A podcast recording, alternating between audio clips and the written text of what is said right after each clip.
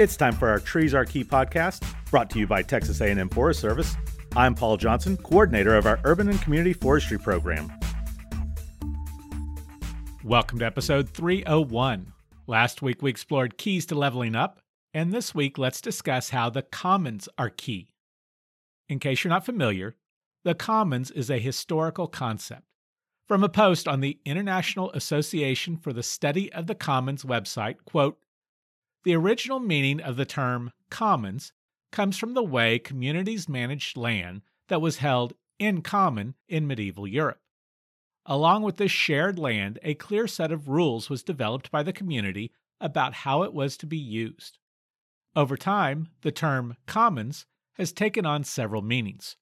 Most generally, it can be used to refer to a broad set of resources, natural and cultural, that are shared by many people. Traditional examples of commons include forests, fisheries, and groundwater resources, but increasingly we see the term commons used for a broader set of domains, such as knowledge commons, digital commons, urban commons, health commons, cultural commons, etc. End quote. 2020 did many things, but one that was of particular concern was the failure of the commons. What do I mean by that? The response to the global pandemic was often to close the commons. You've all seen playgrounds wrapped in caution tape, or basketball hoops and tennis court nets removed, pools closed. In many cases, national, state, and local parks and forests were closed or access was rationed. At the same time, we, particularly in the United States, were dealing with issues of social justice and inequality. I would posit that those with less are likely to have greater dependence on the commons. Think about it. If you're lucky enough to be a child of someone with enough space and money, you might have your own basketball hoop in your driveway. Both the space and the hoop cost money. You still got to shoot hoops last summer.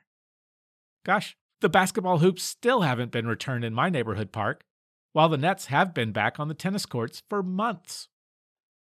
The same issue goes for swimming and many other commons. Schools can be considered a part of the commons. Now, please don't get me wrong. I am not speaking negatively of the people that made decisions based upon our best understanding of a tough new situation. This is just one of many issues we've realized through this time. I'm pointing out the challenge and hoping that we can come up with a better solution or response if slash when we're faced with a similar situation. Savannah, Georgia is an interesting example of the commons you should go visit. In the early 1700s, Savannah was laid out with four open squares surrounded by four residential blocks and four civic blocks. As it grew, they continued this tradition. Visit now, even in the heat of summer, and you are never far from public, open, green space with beautiful large trees. Central Park in New York City is another great example of the commons and the impact they can have on adjacent property. When we moved to Austin, we bought the home we bought in large part because of the parks and amenities available to us in the neighborhood. I will say that we were lucky last year because we were always able to get outside to exercise. More on this next week and our parks were only closed twice last year because of the concern about large group gathering. We had many parks in the Austin area where access was limited because of how many people were utilizing the parks. The impact was exceeding the parks and our community's ability to offset those impacts. Plus, many people weren't following distancing guidelines. A reservation system is a reasonable reaction to this situation but it may further limit the access for those that need it the most. Don't have a computer, smartphone, or even a phone? I imagine it was tough or nearly impossible for you to get a share of that park. This is a big deal for many reasons, but one of the reasons is that we know there is a connection between trees, green spaces, and human health. At a time when health is high on many minds, we had to limit access to the commons that could help, particularly with the mental stress and impacts that we were all dealing with. Couldn't go out to dinner, couldn't go get a drink, couldn't go see a movie, work out in the gym, go dancing, but we could go for a walk in the park. Our kids could go explore a creek or go fishing if we kept access to the commons. That's enough about the past. What can we do going forward? Maybe we need more commons. Could having more green space ensure that we have enough for everyone so that it doesn't have to be closed during a lockdown? We require big box stores to have enough parking spots for surges like Black Friday. Maybe our communities need to make sure that we have more parks and recreation facilities so that they don't get overrun when other outlets need to close. Should we consider parks and open spaces essential services? Maybe we can avoid needing to close and limit these spaces by increasing funding so that we can keep staff available to enforce distancing requirements and keep structures cleaned and sanitized. I know there are several bathrooms that are finally open, but they have signs warning that they are only cleaned once a day and you're using it at your own risk. Could we increase and improve the green spaces around schools so that they can be used by the neighborhood when schools aren't in session? It would be easy to say, no, we can't do all of that. If you only think about trees and green spaces as beautification or aesthetic improvements. But since trees and green spaces are key to our health, physical and mental, we can rightfully justify greater investment in creating and maintaining these spaces. Some can fulfill most of their needs on their own property or paying for access to the likes of golf courses, resorts, and clubs. But many of us depend upon the commons, and we need to do more to ensure access for all. Want to learn more about the commons? There are several books, articles, and posts available. Search for one called The City as a Commons by Sheila R. Foster and Christian Iaione from the Yale Law and Policy Review. Or there's a book titled The Commons in History by Derek Wall. Just a few to get started. Do you have any pictures of limited access to the commons? Any ideas on how we can do a better job in the future of balancing the public health needs with our personal health needs? What about thoughts on how to design, support, or increase access to the commons, whether we're in a pandemic or not? Please share with us on facebook.com slash treesarekey or tweet at Treevangelist. It's time for our Tree of the Week Species Spotlight. This week's tree comes from our Trees of Texas website, texastreeid.tamu.edu. River birch. Betula nigra is also called red birch.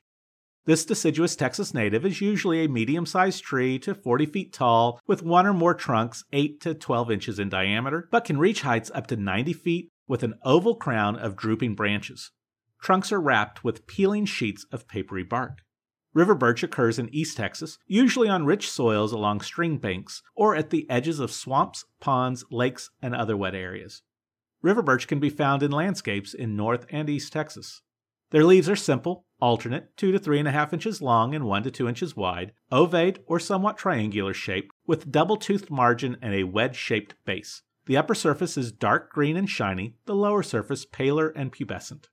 Male and female flowers are borne in early spring, separately on the same tree. Male catkins at the ends of the twigs, drooping brown 1 to 3.5 inches long. Female catkins are smaller, half inch long, greenish, upright, and borne in the leaf axils. River birch fruit is a cylindrical cone about one inch long, densely crowded with tiny winged nutlets that ripen from May to June. Their bark is thin, tight, and grayish with horizontal lenticels when young, but quickly developing the reddish peeling layers that identify the species. Layers persist on the tree, presenting a ragged and quite distinctive appearance. Unlike the bark of other birches, the thin paper layers are usually covered with a grayish powder. On older trees, the bark on the main trunk becomes thick with broad plates divided by deep, rough black furrows. Strong and fairly close grained, the wood has been used in the manufacture of woodenware, turned objects, and wagon hubs, now chiefly sold in the nursery trade as a popular landscape specimen. Look for one of the quote unquote heat varieties. Similar species include hazel alder, Alnus serrulata, grows in wet areas and has similar flowers and fruit, but has oval leaves and bark that does not peel like river birch. Some hawthorn crataegus species have similar leaves, but usually have stout thorns. The birch genus, Betula, has several U.S. species with colorful common names gray, Betula populifolia, white or paper, Betula papyrifera, black, Betula lenta, yellow, Betula alleghaniensis, or red and river, Betula nigra. Be sure to visit our Texas Tree Selector website to find trees which are appropriate for your planting location at texastreeplanting.tamu.edu. Upcoming tree events. Unfortunately, most in-person events are still on hold at this point. We at Texas A&M Forest Service are still on the job. We're doing our best to keep it business as usual. Let us know what we can do to help. Need CEUs? Keep your eyes open for the various webinars from the likes of Tree Fund to keep current and be ready when it's time to renew your credentials. We'll let you know when in person events come back online. Pun intended. Quick update you can now find Trees Are Key on Spotify. We recently talked about how leveling up is key, and one way to do that is to improve your fitness. Join us next week as we discuss how fitness is key in arboriculture and forestry. Thanks for listening. Our agency website is tfsweb.tamu.edu. You can reach me on Twitter and Instagram at treevangelist and on facebook.com slash treesarekey. Please take a moment and share us with your family and friends and rate and review us on iTunes. It'll help others find us. Until next week on Trees Are Key.